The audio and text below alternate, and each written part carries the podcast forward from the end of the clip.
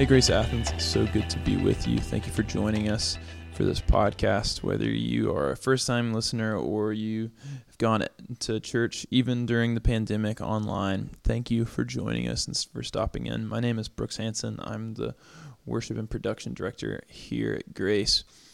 And I'm just honored for the opportunity to talk to y'all today. Um, on Tuesdays, what we do is release a podcast for. Um, kind of fitting into our vision of reintroducing Jesus to all people for the renewal of all things is we want to be renewed. So we spend this time in the Word, um, not a long time in this podcast, 10 to 15 minutes, and just look at God's Word and allow it to do the renewing work in us. And that's just what I want to do today because if I'm honest, I need it.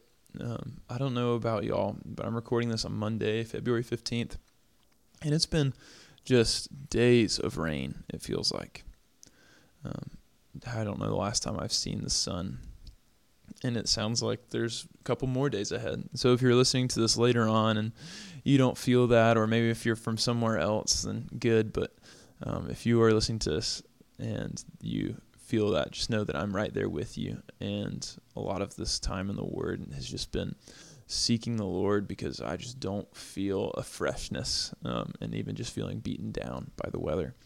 So, what I want to do today is just read out of Psalm 24 and see what the Lord has to say about it. Um, so I'll read it. We'll talk through it some. And um, yeah.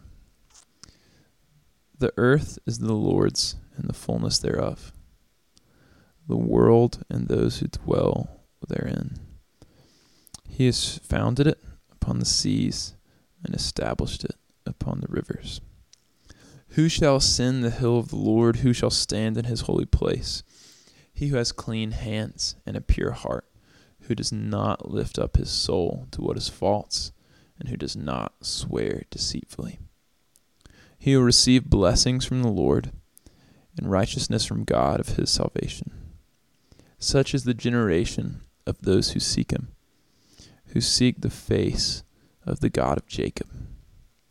Lift up your heads, O gates, and be lifted up, O ancient doors, that the King of glory may come in. Who is this King of glory? The Lord, who's strong and mighty, the Lord mighty in battle. Lift up your heads, O gates. Lift them up, O ancient doors, that the King of glory may come in. Who is this King of glory? The Lord of hosts. He is the King of glory. I just love this psalm. It's kind of three movements of declaring uh, who the Lord is, that He is the founder, the creator, not only of earth, but all things within the earth. So we get the majesty of God as our creator, as our author. And then we're made aware of how opposite to that we are. Who can ascend to the hill of the Lord? Who can stand in his presence? It is only he who has one, a clean hand, a pure heart, does not lift up his soul to what is false, and does not swear deceitfully. And guys, I don't know about y'all, but I'm sure that I violate at least one of those, if not all four of those daily.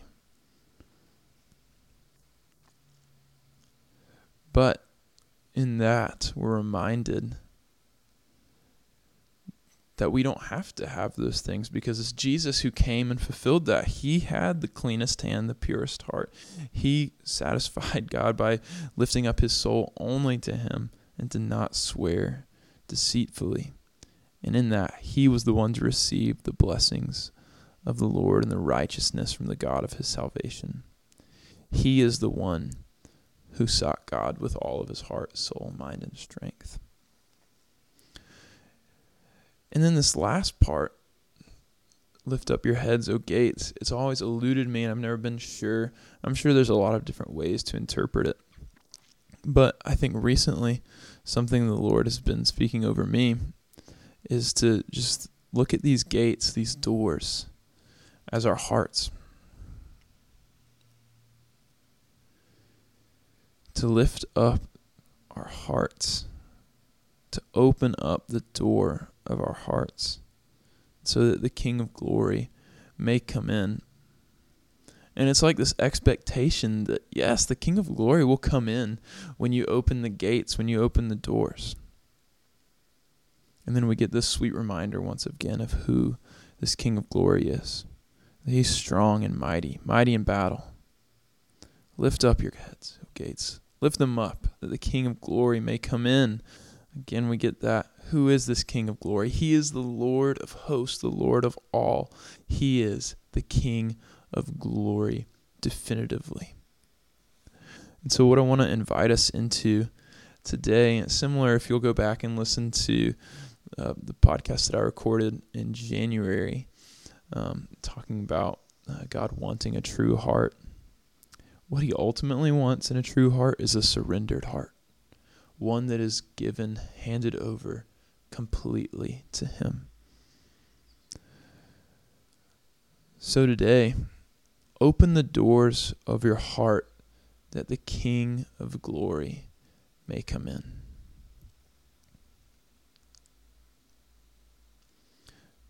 Now slow down as you listen and ask yourself what is keeping the doors of my heart closed?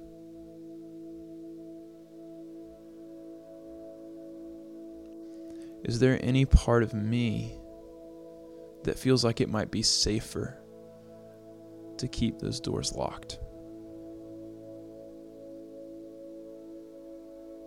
Do I genuinely desire that the King of glory would come and enter in.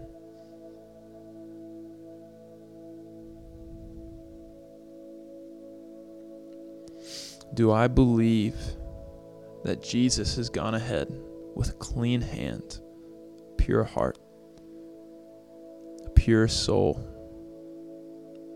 and he has not sworn deceitfully? Do I believe that he has gone ahead he has ascended the hill of the Lord and has dredged a path, has cut a way for me to follow.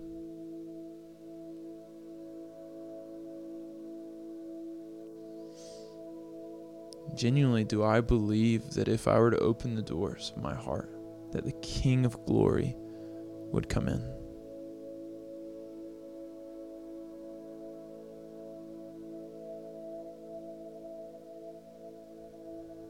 And I want to say to you, Grace, that the King of Glory wants to come in with all of his heart, with all of his being. He wants to come in. He desires you desperately. and even the slimmest crack, the slimmest opening, even if you're just kind of peeking your head out to see what's out there, He will come in because He desires you so much.